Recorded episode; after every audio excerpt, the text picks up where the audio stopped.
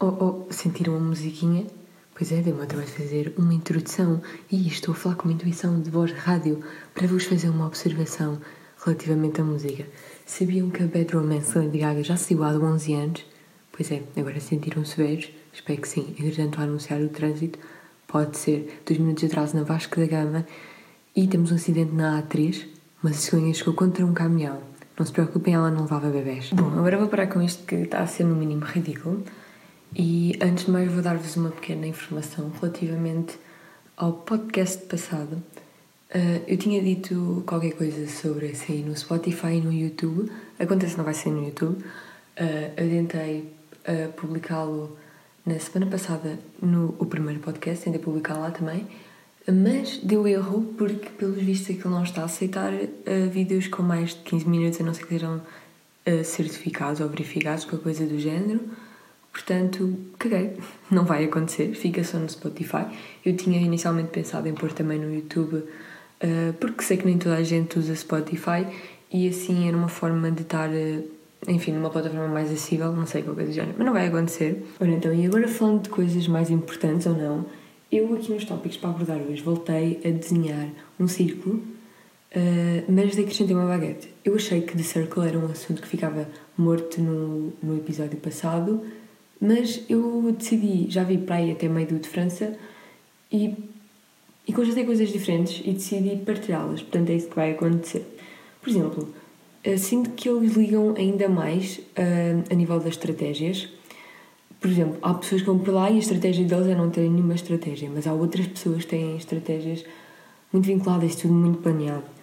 Um, eh, e depois é assim: o que começamos a perceber é que há pessoas que devido à estratégia e para conseguirem popularidade e não sei o quê, acabam por cagar um bocadinho nos, nos valores morais, digamos assim.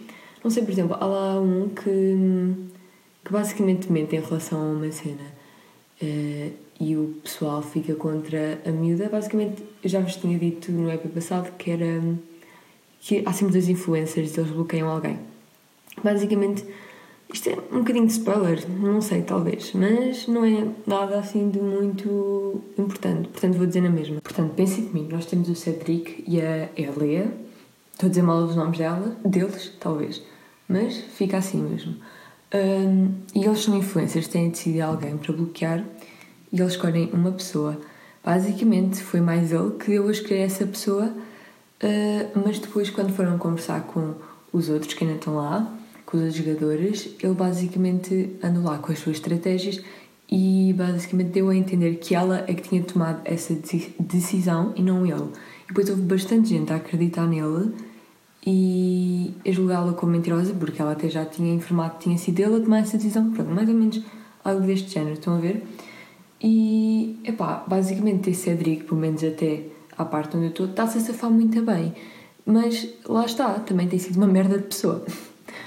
E é aí que, que eu fico com dúvidas. Uh, até que ponto é que podemos simplesmente cagar nos valores morais, sendo que é um jogo e queremos atingir um objetivo, mesmo tipo uh, prejudicando os outros? Estão a ver? Uh, porque pá, uma parte de mim fica, epá, cabrão, tu fogo, né? Mas, mas outra parte de mim fica tipo, mas também ele só está a fazer isto pelo jogo em si. Um, que é o objetivo, tens de ganhar popularidade e ele está a utilizar estratégias para conseguir ir. No fundo está a conseguir, portanto, não sei se o devo julgar ou não, né? Porque por um lado, pá, estás a ser estúpido, mas por outro, estás a jogar muito bem e o objetivo disto também é um jogo e está a conseguir, ele está a conseguir chegar lá ao objetivo, estão a perceber? Portanto, não sei bem o que pensar. Era só isto que queria deixar no ar. Ah, e outra coisa que notei de diferente do, do das baguetes para o Brasil é que, epá, aqui estas baguetes, eles ficam. Eu sinto que eles ficam muito mais ofendidos quando são bloqueados ou vêm ter uma classificação baixa. Classificação baixa, acho que é a palavra. Um, mas, epá, por exemplo, no do Brasil, óbvio que o pessoal fica assim mais triste, não sei o quê, e choram e cenas quando veem que vão ser bloqueados e coisas do género. Mas aqui no de França, eles ficam mesmo revoltados. Pá, pelo menos até agora, eh, uma que saiu, a primeira, ficou mesmo chateada. E eles depois têm a possibilidade, quando saem, de se irem encontrar com alguém pessoalmente. E ela foi encontrar-se com um dos influencers e foi grande barraco. incrível. Enfim, mas acho que não vou falar mais disto. Espero que os círculos morram aqui. Uh, já deu o que tinha a dar. E por falar em morte, aproveito para vos dizer uma coisa. É assim, não acham. Vocês também não sentem que, não há nenhuma maneira totalmente correta de mostrar condolências a alguém? Por exemplo, familiar morre, não sei quê. Epá, o que, é, o que é que se diz? Tipo, se disserem, ai, lamento, não sei o quê, lamento, mas lamentas do quê? Não foste tu que mandaste o parente, não é? Então vais lamentar o que dizerem, ai, os meus pêsames. Pá, pêsames é uma palavra que nunca soou bem. E, epá, pronto, no fundo o que eu quero dizer com isto é que devíamos assinar uma petição para as funerárias, ser tipo uma coisa obrigatória. Todas as funerárias têm assim uma espécie de cartão já pré-escrito, um, pronto, a demonstrar sentimentos e cenas, conforto e, sei lá, condolências, coisas do género. Por exemplo, às vezes nas papelarias temos aqueles postais já escritos de Feliz Aniversário, não sei o quê, às vezes tem gravações, músicas alegres e coisas do género. É pá, pronto, as funerais faziam uma coisa desse género, mas versão funeral, não é? Pronto, acho que essa é uma ideia, podia ficar no ar e avaliarem isso. Por falar em petições, já que estamos numa dessas, hum, aproveitar para referir que acho que devíamos ter em conta as situações do pão com chouriço. Acho que devíamos alterar para chouriço no pão. Porque assim, pão com chouriço é um bocado tenso. Uma pessoa quer pão com chouriço, não é? Mas às vezes dão-nos um pão com uma rodelinha de chouriço. Parece que alguém estava a fazer um pão e oh, por acaso caiu-me aqui uma rodelinha de chouriço. Não era para ser, mas olhem, agora pão com chouriço. Não, não é, não é assim que funciona. Portanto, petição também para o pão com chouriço passar a ser chouriço no pão. Pronto, agora que expuseste, como é que eu vou passar para outro tema? Não sei bem, acho que não há nenhuma forma de fazer uma ponte para outro tema. Mas o que é que eu vos vou contar? Vamos ter um bocado random, mas no outro dia fui passear a Cindy, uh, um dos meus doguinhos, e como estávamos no mel, não há lá ninguém, uh, eu solto-a sempre. Portanto, o, que é que posso constatar? Que cães são como crianças em supermercados.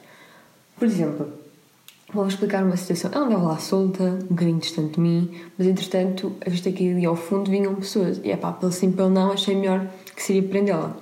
Uma vez que iam passar pessoas e tal, sei lá.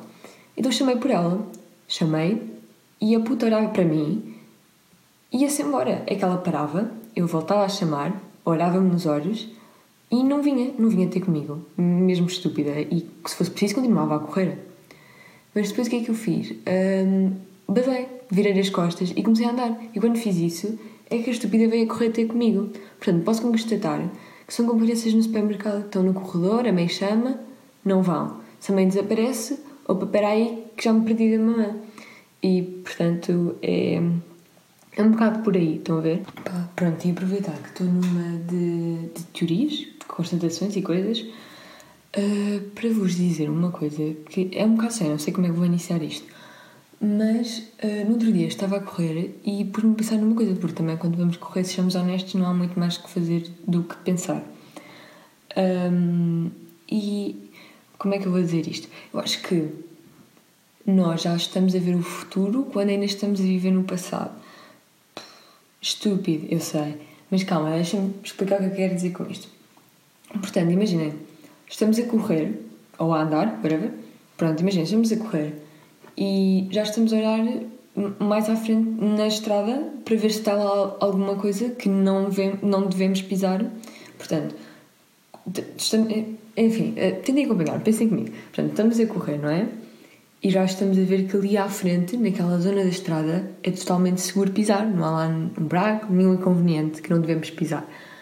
Portanto, continuamos a correr e já sabemos que quando chegarmos àquela zona é seguro, é seguro caminhar por ali.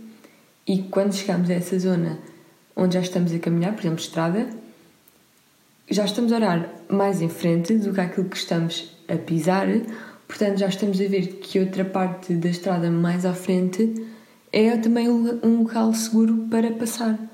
E quando passamos, já sabíamos no passado que era seguro passar por lá. Deu para perceber? Conseguiram acompanhar? Não sei. Também não me consigo explicar bem mas é algo assim deste ano. Se bem que depois também uh, pensar em inconvenientes disto. A questão é que também não, não é uma, uma teoria muito certa, porque no fundo também não sabemos o que é que vai acontecer quando chegarmos àquela zona que vimos antecipadamente que era segura, porque imaginem, nós estamos a ver que, aparentemente, por exemplo, no chão, hum, é, é seguro passar por lá. Mas quem sabe se quando formos a passar, se não levamos com um tiro. Assim, por acaso, vindo além, levamos com um tiro. Epá, não sabemos isso, só percebemos quando chegamos lá. Portanto, isso também contraria um bocadinho a questão de já estarmos a ver aquilo que vamos fazer antes de o fazermos. Portanto, epá, não sei, não sei o que pensar. Portanto, uh, acho que vou passar para outro tópico. Não nada a ver, porque também os assuntos que falo aqui nunca estão relacionados uns com os outros, mas sinto que é importante saber este facto sobre mim, ou não. Mas inverno é muito melhor do que verão. Espera, espera, calma. Não, não vão já embora. Isto. Eu vou-vos explicar, vou-vos vou dar os meus argumentos para pensar desta maneira, porque eu sei que muitos de vós preferem muito mais o verão e coisas do género, mas eu vou passar a explicar. Bom, no inverno temos chuva. Ok, pode ser. Às vezes pode estabilizar, pode incomodar um pouco, mas chuva é incrível. Ouvir aquilo é incrível. Mesmo andar à chuva é fixe, pá. Se. pá, apanha-se uma gripe, não sei o quê, é chato, mas andar à chuva é bom, é giro. Uma experiência gira. Um, epá, e com frio, vocês sentem frio, fazem o quê? Vestem mais umas roupas, acendem uma fogueira, qualquer coisa do género. No verão, o que é que podem fazer? Nada, tiram a roupa, continuam com calor, ligam a ventoinha e continuam com calor, vão para a piscina. Se calhar continuam com calor na mesma, para não há nada a fazer. Depois, roupa de inverno é muito mais estilosa do que roupa de verão. Depois não há mosquitos. Os mosquitos se parecem doidos. No, no verão. E nunca vêm sozinhas. As melgas, matas uma, uma, uma melga, vem logo outra, porque a poder traz sempre uma amiga. Posto isto, ainda não sei como é que preferem o verão. Ok, podem dizer, ah, tal, mas as férias são maiores. Ok, boa, pronto, têm razão. As férias de verão são maiores, mas até uma certa altura, não é? Depois começo a trabalhar cenas, duas semanas de férias por ano, o que é que importa? Até porque, por exemplo, estar na escola ou trabalhar ou qualquer coisa do género com calor, é muito pior do que com frio. Isto na minha perspectiva.